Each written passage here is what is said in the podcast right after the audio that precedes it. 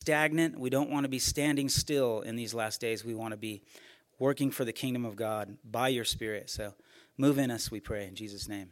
Amen. So, conversational evangelism. We're going to talk about four conversation essentials, okay?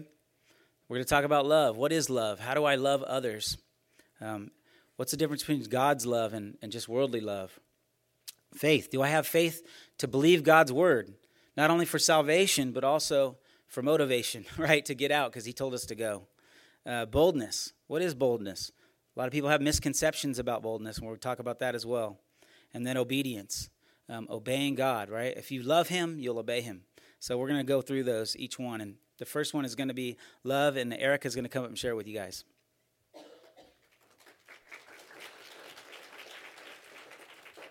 Hey guys. Oh. Hello? Okay. Oh, that's nifty. All right. Hello? Oh, there we go. I think we got. Oh, there we go. Okay, guys. How are you guys doing? Gonna try and set my fat Bible there. All right. So, um, yeah, so you guys are doing good. That's awesome. So, yeah, we're going to be talking about love today. And basically, that is to love God and love others. And I think this is something that we hear a lot, um, but we don't necessarily know really what it means. We don't, ha- we don't have a good grasp on it.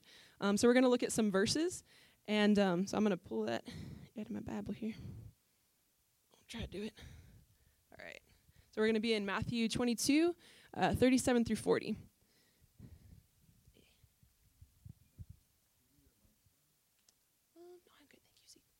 All right. Verse 37. And he said to him, You shall love the Lord your God with all your heart, with all your soul, and with all your mind. This is the great and foremost commandment. And the second is like it You shall love your neighbor as yourself. On these two commandments depend the whole law and the prophets. So basically, what that's saying is everything that we do, think, say as a Christian, it all rests on this right here to love God and to love others. Everything else is incorporated in that. Um, I think that it's good for us to look at some other verses as well, because that's, you know, we can kind of be like, oh, okay, love God, love others. But still, we, do we have a grasp on it? Um, so the first verse we're going to look at is 1 John 4 7 through 9. And it says, Dear friends, let us love one another. Whoever does not love does not know God, because God is love. This is how God showed his love among us. He sent his one and only Son into the world that we might live through him. Uh, so basically, what this is saying is that God is love, right? He demonstrated his love towards us by coming and sacrificing himself for us. And so it's from that place that we're able to love others, right? It should compel us to love. In, in, in uh, John 7:38, it says that it flows from us like a river of life. It should be just a natural response to what he's already done for us. And it says in this verse, whoever does not love does not know God. So to know God is to know love, and to have God in you is to have love in you, right? So if we don't have that, if we're not loving people, I think we need to ask ourselves, where's God in me, right? Do I really have a, right relationship with Him? Is He working through me to let that love just flow out of me? Um, so I'm going to go right here. So the greatest way you can love someone is to tell them about Jesus. And what this makes me think of is, yeah, he, he demonstrated his love for us on the cross, but he also demonstrated his love for us by giving us his word, right? He was the first one to tell us about Jesus, to love us in this great way. He wrote a love letter to us in His Word, and now we can go out and share that love letter with other people, right? Also, love can penetrate the hardest of hearts. Okay, so you think about back before you were a Christian, your heart was hard, right? And you could have been good. Like my own personal testimony, I was pretty good by the world standards before I knew who God was, but I was still had a hardened heart towards him because I did not know him. I didn't have his love in me. And there may be somebody that you're thinking of right now that you're like, I don't know, Erica, they, they kind of, they just, they're so resistant. Oh, they have a hardened heart. I don't want to share with them. But you know what? God can snatch them up too, just like He did with you, right? So we're going to have a video, um, and I think it just really showcases that so perfectly. Uh, it's a guy named Penn Jillette um, of Penn and Teller. He's a magician, and he's also really well, well known for being an atheist. Um, but you just you see in this video, love was shown to him, and it penetrated him, and, it, and it's amazing. But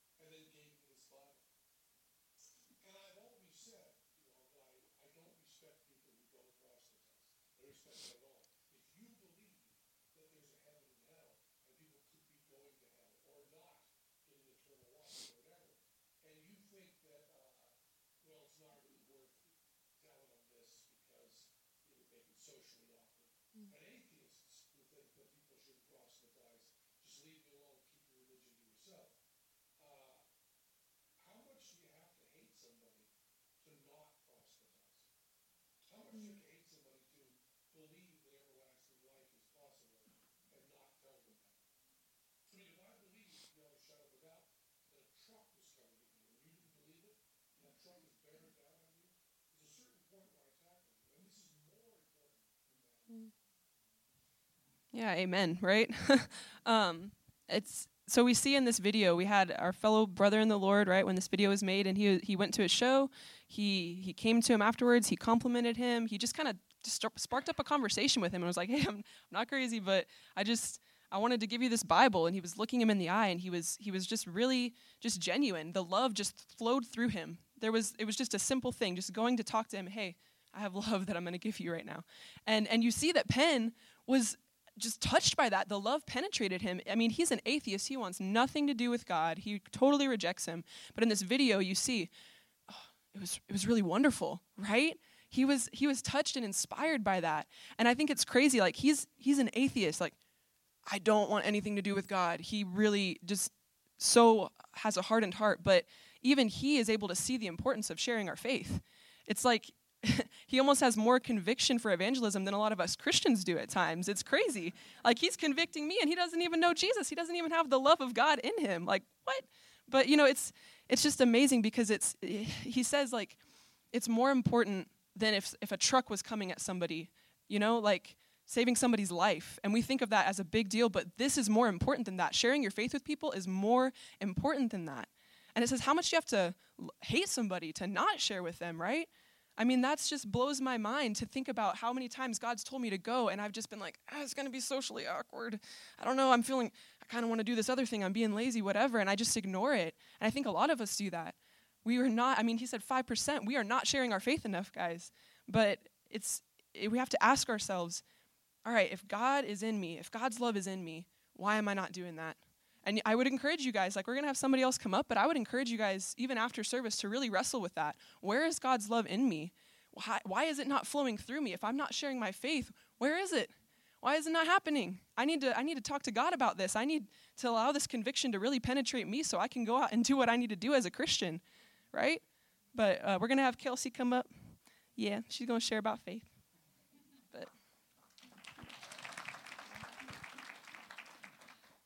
Thanks, Erica. She's just amazing, very loving person. She practices what she preaches. So, the next important thing, the essential that we're going to talk about is faith. So, faith in what exactly? If you believe in God and His Word, you will tell others. The Bible specifically says, Go and tell all the nations, every single nation, including ours, um, what I've told you, the things that I've taught you. We're to make disciples, and the first way to make disciples is to evangelize and bring someone to Jesus. Um, but exactly what are we? What what are they being saved from? The next question: Do you believe that when a person dies without faith in Jesus Christ, that they go to hell? This is something that we Christians don't like to talk about. You know, we don't want to scare them into heaven, but if um, you know, if Jesus died on the cross and there was no hell, what exactly is he saving us from? Um, so if hell doesn't exist, there's nothing really that I need to be saved from. So people need to know that there is consequences for their sin, and ultimately that is eternal death. And honestly, it's fire, gnashing of teeth. The Bible says we don't want to think about this weightiness, but people are headed there, and I can bet you that like with the 7 billion people in the world, and say like 20% are actually truly sh- saved Christians who have a relationship with Jesus, um, how many of them are telling people that they're going to hell? Like, so think about the other 80% of people who are not saved in a relationship with Jesus that are headed for the hell for hell and eternal death.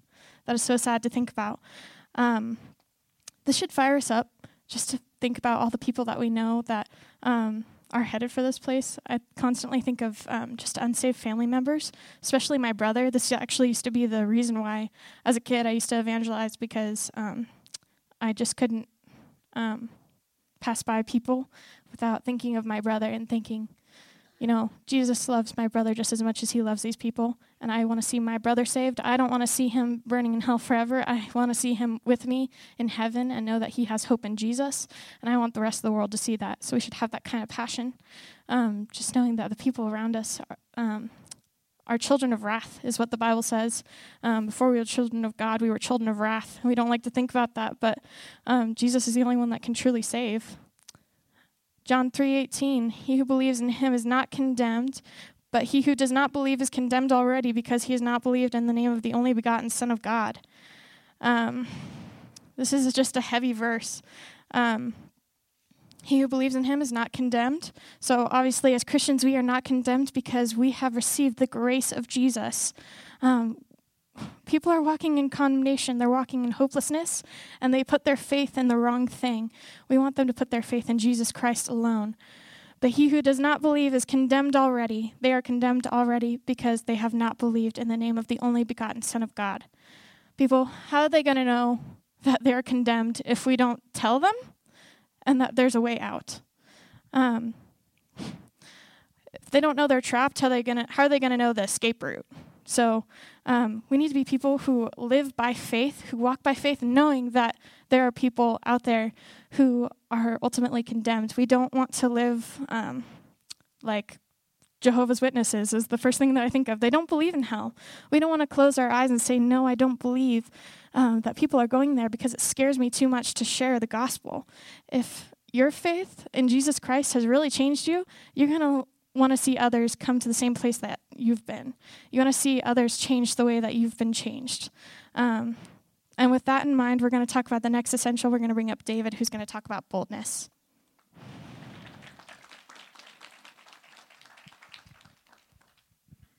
Well, good morning, church. Beautiful day, right? Um, talking about the third essential. First, we got to understand what God has done for us at the cross dying for us, dying for our sins, and covering us with His um, blood. Um, do we really believe that? It's a really good question. Um, when we truly believe in what He's done for us, then we can go out and share our faith with people. And we do that by being bold. One of the misconceptions is that when we're bold, we don't have fear. But in reality, it's pressing on through the fear and sharing our faith. And um, I was just thinking about this this morning. How we, many of us have encountered sales associates when we go to the mall, when we go to a, a dealership, and how um, they believe in what they're selling us. Right now, hear me out, church. I'm not talking, and I'm not comparing by no means the power of the gospel um, to a product that people sell to us, but we see how people apply these things to our everyday life. Now, we have to believe in the gospel and rely on the Holy Spirit, rely on the power of the gospel to go out and share our faith with people. Um, it says that I am not ashamed of the gospel, for it is in the power of God to salvation for everyone who believes. Now, when we go out and uh, witness to people what the gospel has done in our lives, are we afraid of telling them the truth of what the Word of God says? Um, we have a quick video here that it shows a representation of what boldness looks like.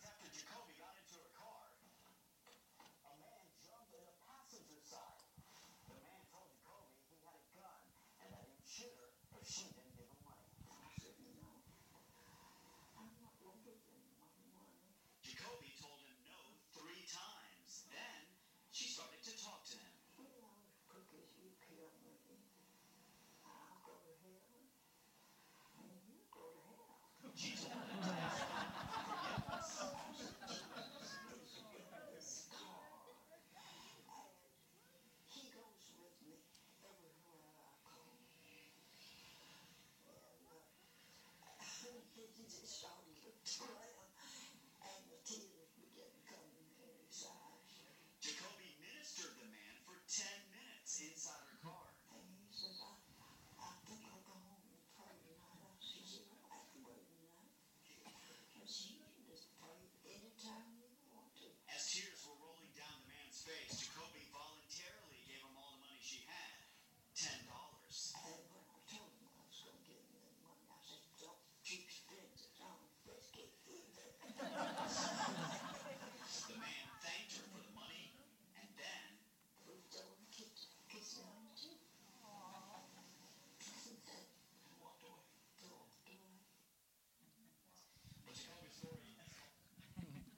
Amen. You know, the Word of God tells us that the righteous are as bold as lions. And we have to believe what the Word of God tells us, right? We have to go out and share our faith with people. Um, with that being said, I'll welcome my brother Jay to present the next uh, essential.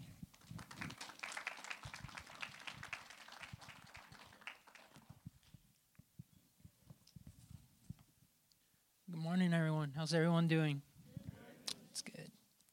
So, we're going to talk about the fourth essential, which is obedience. Um, obedience is a very essential, very important essential in our walk with God. In a way, if you take that out, it all crumbles down. Without obedience, it's impossible to have a relationship with Him. Um, and what is obedience? Obedience basically doing what you're told. That easy. Um, sorry if I'm talking too low. I've got a sore throat today. Um, but yeah, obedience is also a surrender life. Um, it's grabbing everything you want, everything you desire, everything you hope for, and just putting them on Jesus' feet. It's not easy. It's something I struggle with. I don't know if you all struggle with it till this day, um, but I certainly do. Um, but it's always what always keeps me going forward is um, whatever he has is way better than what I can come up with, and that is very. It gives you like that energy. Be obedient.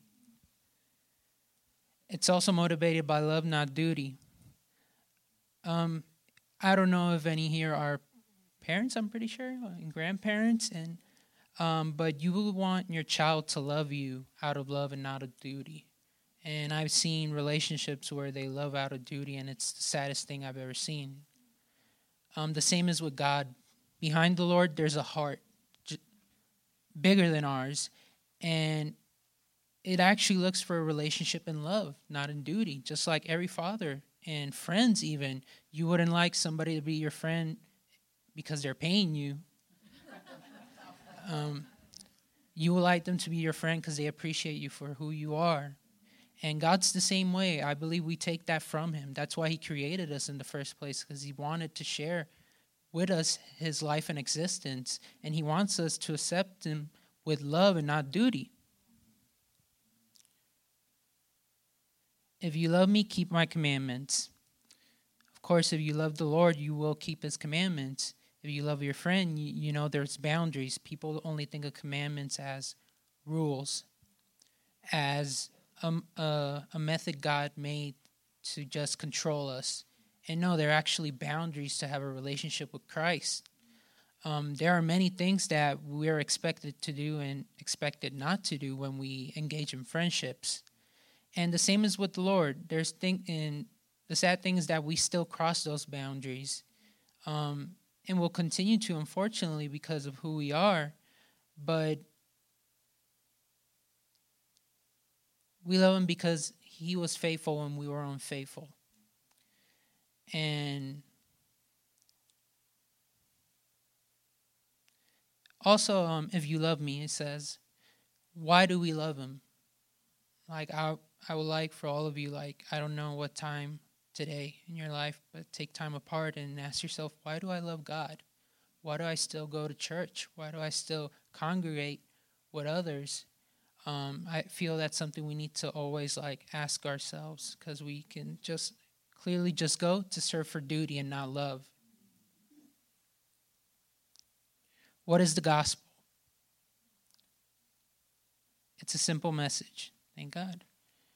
Um, John 3:16 For God so loved the world that he gave his only begotten son that whoever believes in him shall not perish but have eternal life. I don't know about you but um, if I had a son and and I'm a good father, I wouldn't sacrifice him for the lives of other people that might not be grateful for it, that might stray from it, that might make make it seem like it was for nothing, but the Lord did so. That's how big his love is for us.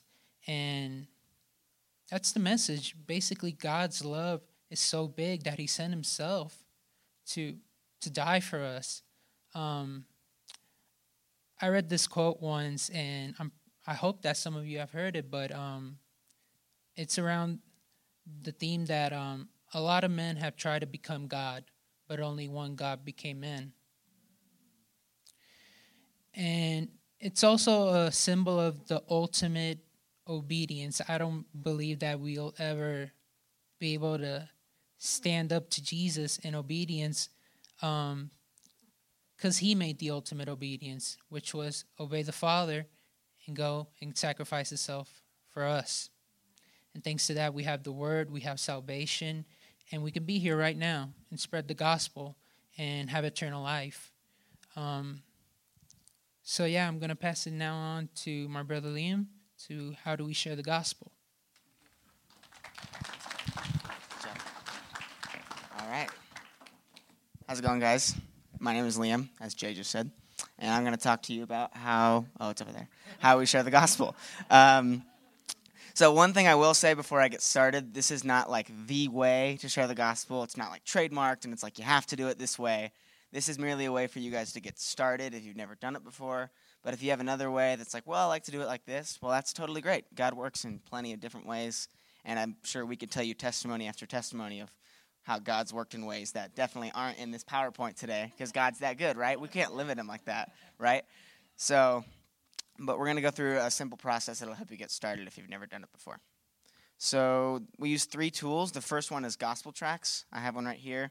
This is a VIP card. It just lets someone know they're a very important person. And you just kind of, I'm going to jump off the stage. You kind of just give it to someone like, here you go. Did you get one of these? There you go, Erica. You can keep it. But, um, but yeah, so we use it for two reasons. One, it's an icebreaker. I think in 21st century society, we're kind of uncomfortable with just talking to someone. I don't know, imagine that. But like, it feels kind of weird to just go up to someone and say something. So that gives like the conversation a purpose and gets it started. And then, secondly, it has the gospel on it on the back. So you can just leave it with someone if you can't have a full conversation. And I've met people who have gotten saved just through a card just like that, right? So that's really awesome, and God totally uses it. Uh, secondly, we used five questions. Those are going to be on the next slide. And they're kind of a way to take a conversation from whatever you're talking about and you kind of hone it into the gospel so you can share it with people. And then finally, we use the Word of God, which is the life changer. And this is the part that's going to actually do the work and it's going to actually lead people to Christ, right? Hebrews 4:12 says that the word of God is living and active and it's sharper than any two-edged sword. So no matter how good of an orator you think you are, how smooth you think you are, that I'm just going to wow them with my coolness and my cool words, uh, you're not going to do it, right? Because we're fallen people. My own words can't do that.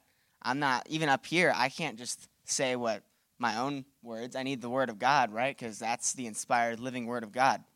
In John 1 1, it says that the word was God and the word is God, right? He equates it to himself. That's how holy it is. So, in that way, we use that to transform people's lives. So, we are going to go through the five questions right now, and they're super vague, as you'll notice, and that's on purpose. So, we really want to respect someone as a person, and we don't want to immediately jump into, like, I guess, shoving the gospel down their throat. Um, we want to hear them out as a person and what their beliefs are. Like we saw in the Penn video, that he was so wowed. He's like, he looked me in the eyes. He said that like six times, and he's like, he respected me. He knew my show. He knew who I was. So in the same way, we want to do that with the other people we meet, right? We want to respect them as a human being, as someone made in the image of God. So that's why the questions are like they are. So first, do you have any kind of spiritual belief? So you just want to let them talk and hear them out.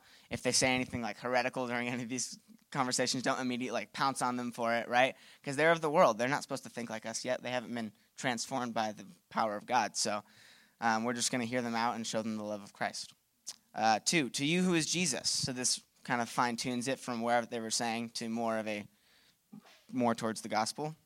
Number three, if you died right now, where would you go? So this is super important because it takes this whatever you're talking about about the world. I can talk about what's going on in the outside world all day, but as soon as it comes to me, it becomes really personal, right? And it's like, whoa, okay, this is heavy. So we like to take it to that place just to remind them of like your mortality, right? And that your life's not forever. That's you need to think about that. Number four, if there is a heaven, will you go there? A lot of people will say, "Oh, I don't believe in heaven." But if they say that, you can usually say, "Okay, well, hypothetically, if it did, would you go there?" And they'll usually follow you out there.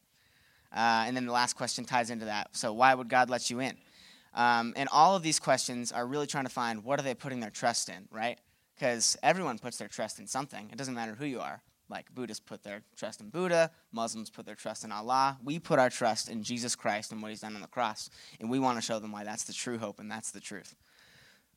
So, after that, so we get one really common answer to that last question of why God would let you into heaven. Can any of you guess what it is? Because I'm a good person, exactly. You guys are on it. Um, yeah, right? I mean, I go to church every day, I pay my taxes, I donate to charity, helped an old lady across the street in sixth grade. I've got it, I'm good.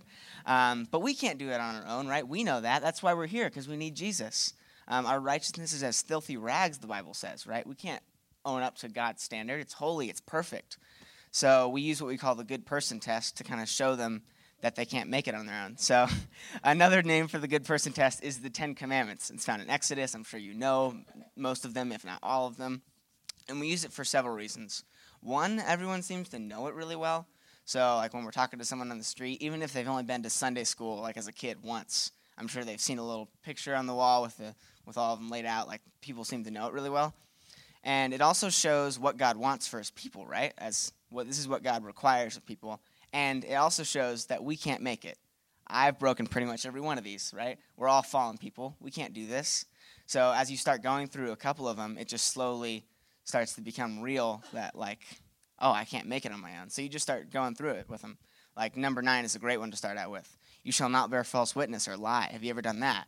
And then they would say, well, of course. I mean, everyone's lied, right? So what does that make you? A liar. And slowly, they start to realize as you go through even just a couple of them that they're sinner in need of a savior, right? So we're going to watch a video really quick from Ray Comfort. He's an evangelist. I'm sure a few of you have heard of him. Um, and he uses this method. And watch how effective it is on this guy he's sharing with.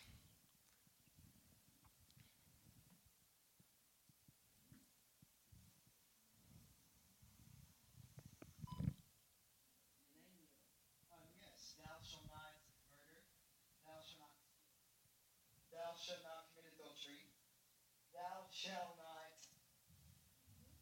Oh, all right, I know. Okay, off you. Now, do you think you kept those Ten Commandments? Um, yes. Have you ever told a lie? Well, at some times, you know, most every human does. So you broke that one.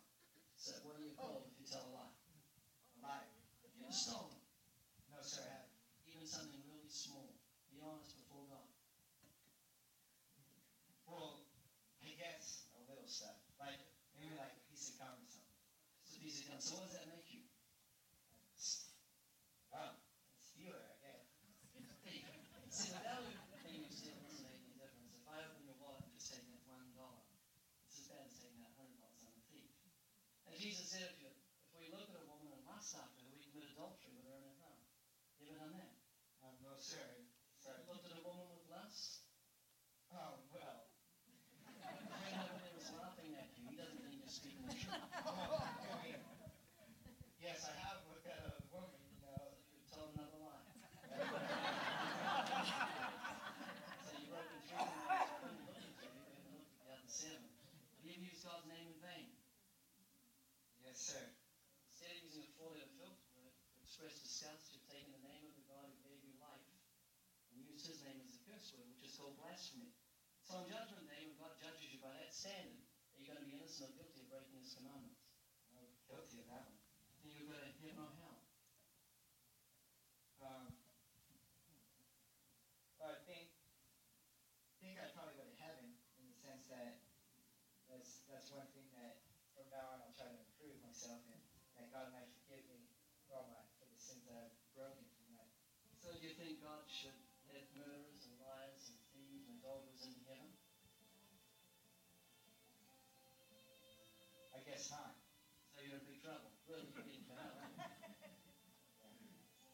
Does that concern you? Yes, yes it does. There's nothing more valuable, valuable than your life, is there? Would you sell one of your eyes for a million dollars? No, sir. Your eyes are precious to you, aren't they? And yet they're the windows of your soul. Your soul, your life looks at those, those eyes, and Jesus said, you're to despise the value of your eye compared to the value of your soul. He said, if your eye causes you to sin, pluck it out and cast it from you, for it's better to enter heaven without an eye than go to hell with both your eyes. And you know what Jesus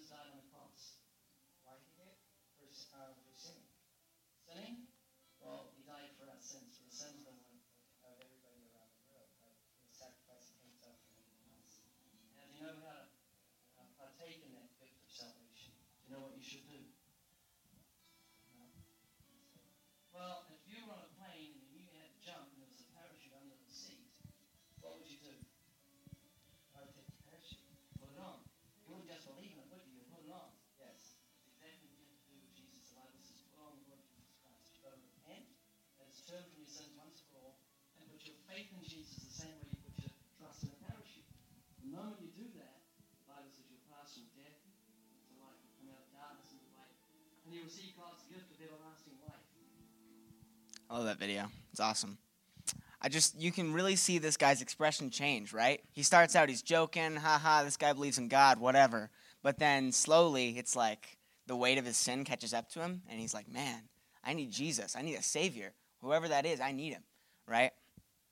Um, one thing I will say before we move on, uh, we have a little saying we like to say it's law to the proud and grace to the humble. So that guy was proud, right? He thought he was making it by his own merits, thought he was following the commandments, thought he had it. Um, so then Ray used the law to break that down. But if someone's down, I just had this happen to me the other day. Someone was, um, I was talking to someone on the street, and I said, "So if you died, where do you think you're going?" He said, "Hell, man. I don't think I'm gonna make it to heaven. I just, I don't live that kind of life." Um, and if I had gone and went like, "Oh yeah, well, have you lied? Have you stolen? I don't think you're doing really good, man. I think you're going to hell." I, I don't want to add insult to injury, right? Like we want to show them the grace of God and what He's done, why He sent His Son. So with that, I'm going to pass it on to Trinity, and she's going to talk about the scripture we share with people.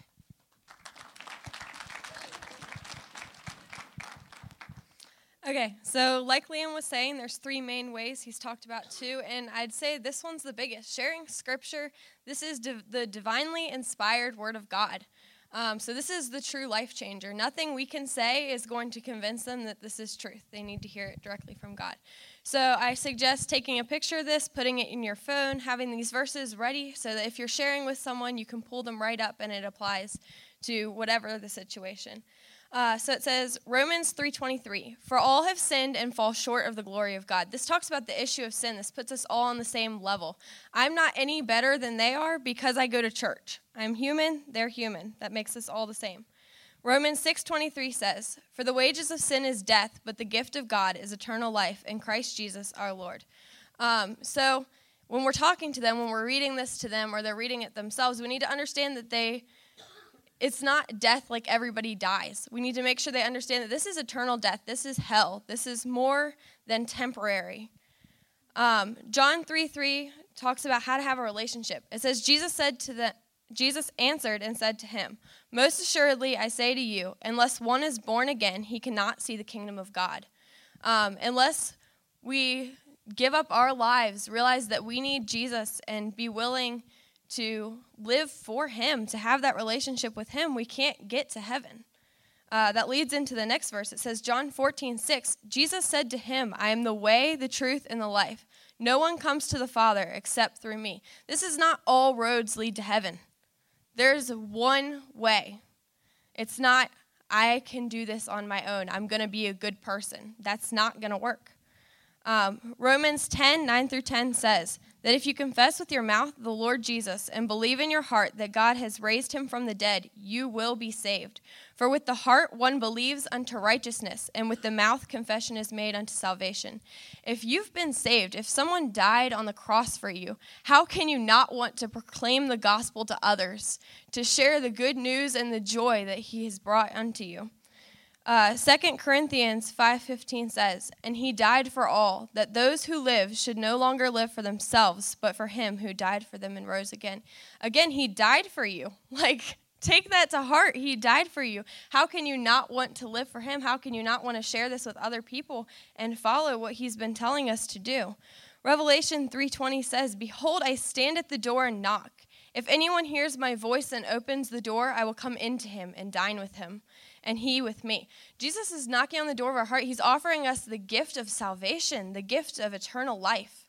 How can we like turn that down? I don't understand. It's an option. Yes, you can choose that this isn't what I want, but I think that's the wrong choice. um, you're going to be wrong, but you can. You're welcome to that option because Jesus and God, they gave us free will. Um, but Romans 10 17 says, So then faith comes by hearing, and hearing by the word of God. So I would just encourage you. Um, you can read this to them, but it's honestly probably better if they read it themselves. They come to find the answers themselves. So it's not, like Liam said, you're forcing the gospel down their throat. It's not your ideas that you're imposing upon them, but it's the truth that they're realizing. It's the truth that's always been there and that um, they can come to know. Uh, so next up is going to be Brooke, and she's going to talk about some common misconceptions.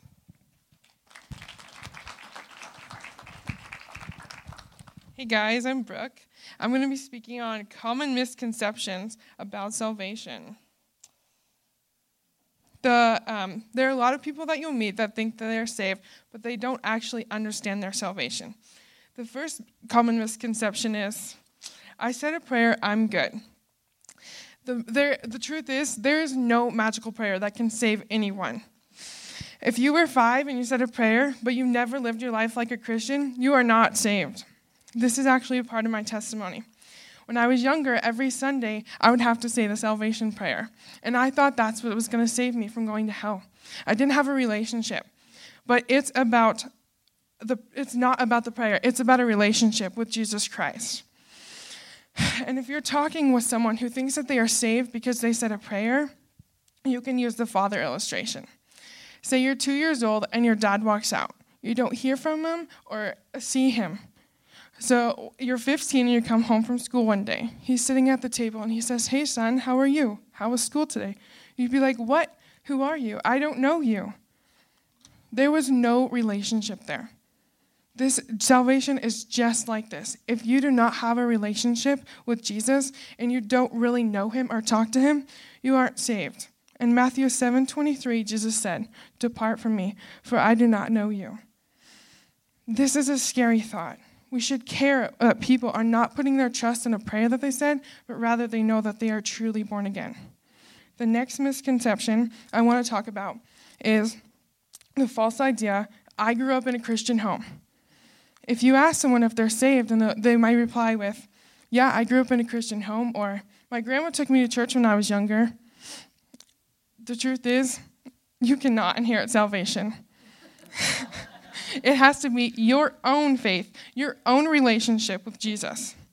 The final misconception is I'll say I'm sorry or just ask for forgiveness after I die. By then, it's too late. Once you've taken your last breath, that's it. The choices you made is how you will be judged.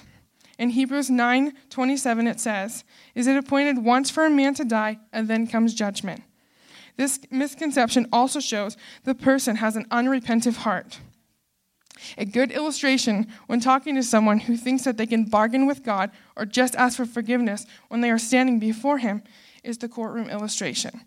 If someone murders someone and goes before the judge on the day of their trial and says, I'm so, so sorry, I will never do it again, would a good judge let them go? No, he would convict them as a guilty person. Let's make it a little more personal. If someone killed your mom, would you want the judge to let that guilty man go free? No, you would want a good and just judge. How much more perfect and just and holy is God? God must punish sin. And this is why he sent Jesus to die on the cross for us. He took the place for us. We are guilty, but he paid our fine, and he took the punishment. So, the truth that this courtroom illustration shows is once you're standing before the judge, it's too late because you have rejected the only means of salvation, the freedom from sin that Jesus offers us. The point of our presentation today is so you can help others see their need for Jesus and come to a true saving faith. So, up next, we have Dave, who's going to talk about common objections. Praise God. Give these guys a little. Give these guys a hand. Man, they're doing really good.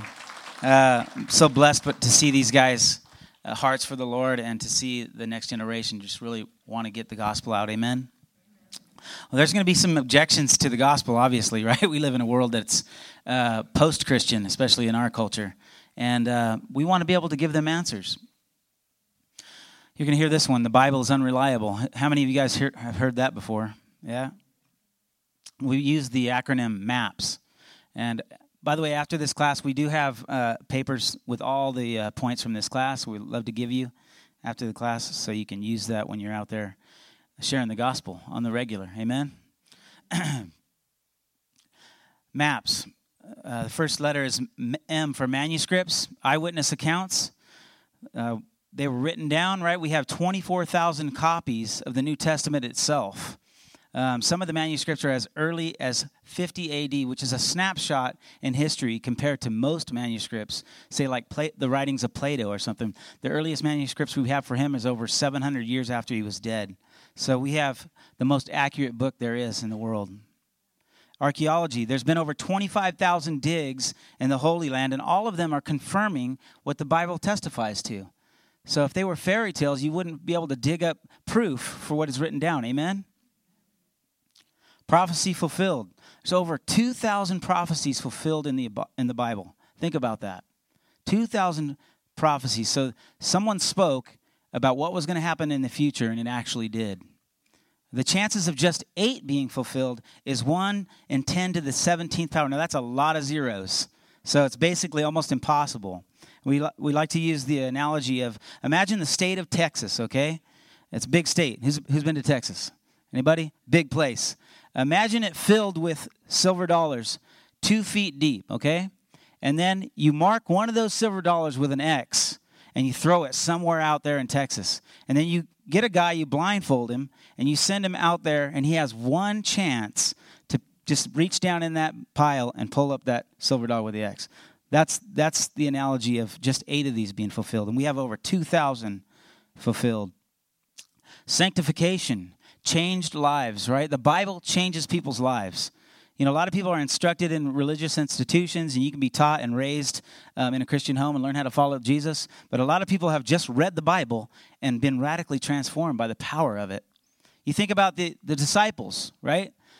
11 of them were brutally murdered for what they saw with their own eyes, that they saw the resurrected Christ.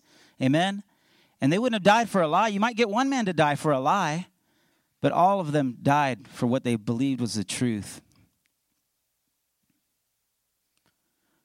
2 Timothy 3:16 and 17 All scripture is given by inspiration of God and is profitable for doctrine, for reproof, for correction, for instruction in righteousness, that the man of God may be complete, thoroughly equipped for every good work. We know the Bible is accurate and it's given by God. It's written down by the power of the Holy Spirit through these men who wrote it. Common objections. There is no God. The heavens declare the glory of God, and the firmament shows his handiwork. I don't believe there's an atheist in the world because the Bible says in Romans that they suppress the truth and unrighteousness, right? We can see the design, um, the intricacy of the universe, and we understand that someone made it. Everybody does. Bob Ross, he's a good painter. He paints happy little trees, right? God is a better painter. He designed the universe. But a painter, if you see a painting, you don't just go, man, that evolved over millions of years. It actually looks like you know, someone painted it. no, someone actually did paint it. Just as the painting needs must have a painter, so the universe must have a designer, right? We see the intricacies, as I said, from the smallest atom to the galaxies outside of our Earth. We see that God designed it all. Other common objections all roads lead to heaven. This is false. It breaks the law of non contradiction. Now, the law of non contradiction says a proposition cannot be both true and false, or a thing cannot both have and have not a given property. Basically, if, I, if you asked for me for a c- cup of water and I brought you a Coke, you would say that's not a cup of water, it's a Coke, right? It's not both. It's not water and Coke. So something can't be both true and false at the same time. And all the religions of the world contradict each other. Allah said that He was the truth, Buddhism says that it's the truth. But Jesus said, I am the way, the truth, and the life, and no one comes to the Father except through me. John 14, 6. Either he's true or he's lying, right? Either all of them are a lie or one of them's true. And Jesus proved that it was true because he rose from the grave. None of these other people rose from the grave. Jesus rose from the grave, and it's documented that he did. Point of decision. If you are so blessed to lead someone to Christ, you want to ask them some questions to make sure that they're ready to receive Jesus. You want to make sure they understand the gospel, right? As we talked about earlier, it's not just a prayer, it's a heartfelt, it's a, a motivation of my soul, of my life to say, I want to surrender to Jesus. I want to give my life to Him. I believe that he, what He did for me is going to set me free. Amen? You want to ask them, Do you believe you're a sinner? Do you understand that you've missed the mark? That you're not going to achieve this on your own? It's not Jesus plus something. It's not Jesus plus going to church every Sunday. It's not Jesus plus reading my Bible for six hours a day right? It's Jesus dying on the cross for you, but you under, understand that you're broken and that you need a Savior. Do you want forgiveness of your sins? Do you understand that if you put your trust in what Jesus did, you're going to be free, right? The Bible says, as far as the east is from the west, He'll remove your sin from you. I'm sure some of you have tasted that. Amen. I have. I'm, I'm so thankful for the forgiveness of God that He set me free. I want to tell everybody about it. Do you believe that Jesus died on the cross for you and rose again? That's an important piece of that, that He rose from the grave. Listen, what good is a dead Savior, right? None of these other men have rose. Jesus rose and he conquered sin, death, and hell on your behalf. He did it for you. If you put your trust in him, you'll be free. Are you willing to surrender your life to Christ? As Trinity pointed out in the scriptures, it's a surrender. It's putting all your trust in him and allowing him to control your life. Every hope, dream, everything that you have, saying, Lord, I believe what you have for me is better, and my life is yours. And if you do that, the Lord will bless you with salvation. Don't be discouraged. I think all of us are a little bit discouraged when we get out there and think, well, someone's going to reject me. Jesus said he, that they would. He said they'll hate you. You don't find that in the pocket promise book, right? They'll hate you because of me. Uh, but it's true. Um, the, the world doesn't want to receive the message, but listen, if you talk to 10 people that don't want Christ and the 11th accepts him, isn't it worth it? And some people will come to Christ and let them mock you, let them ridicule you. 1 Peter 4:14 If you are reproached or hated for my name for the name of Christ blessed are you for the spirit of glory and of God rests upon you on their part he is blasphemed but on your part he is glorified it's a win-win situation if they reject you you're still blessed you're still encouraged and the Holy Spirit's still with you and you pray that they could come later you know I found that a lot of people that are the most antagonistic toward the gospel are closer to being saved than the ones that go, oh, that's really good for you. I hope, you know, I, amen. Someone's clapping back there. I was an antagonistic person. If you talk to me about Jesus, um, you'd know that I didn't like it. but God changed my heart, right? It's because it was poking my heart, it was piercing my heart. I knew that it was true and I didn't want to receive it. But the Lord can break the hardest heart. Amen. I think we're going to see a video next. Is it video, Liam? Yeah. So we're going to watch a quick little video about 10th Hour Project, which is who uh, the project that all these guys are involved in, and then I'll give you a little bit of more information about it.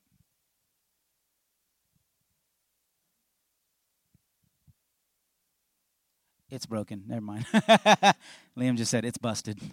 Um, basically, it's a, just a promo video. If you guys have questions about our class, we'd love to talk to you. Um, out, we have a table out here. Um, and we'd love to pray with you, talk to you. As I said, we have all the points from this class um, on a piece of paper out there.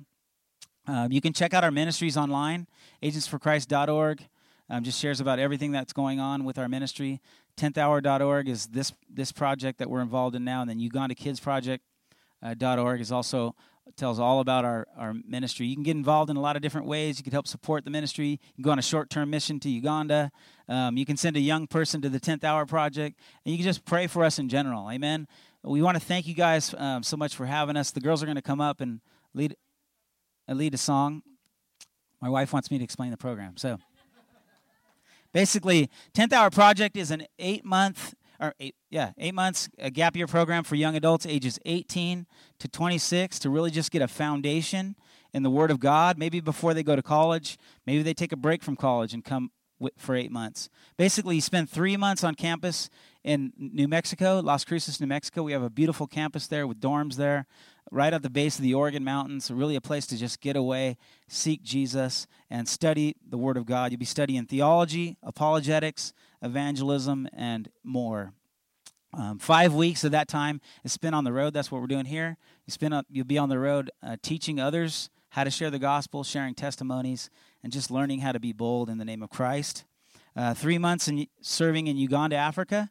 So after this, they'll all be heading to Uganda for three months.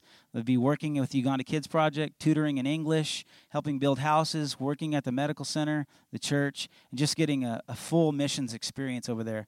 And then two weeks back on campus in Las Cruces, Las Cruces to seek the Lord as to Lord, what's what do you have for me? What's next in my life? Um, whether they're going to go into full time ministry or maybe they're going to be a plumber, it doesn't matter what you're going to do as long as you're living life on mission, right? And that is the goal of this ministry, is that the, the next generation will understand that no matter what they do for a career, they're, li- they're living life on mission to win souls for the gospel of Jesus Christ. Amen? Amen. Let's pray, and uh, the girls are going to come up and close in a song. Father, thank you so much uh, for this opportunity to be.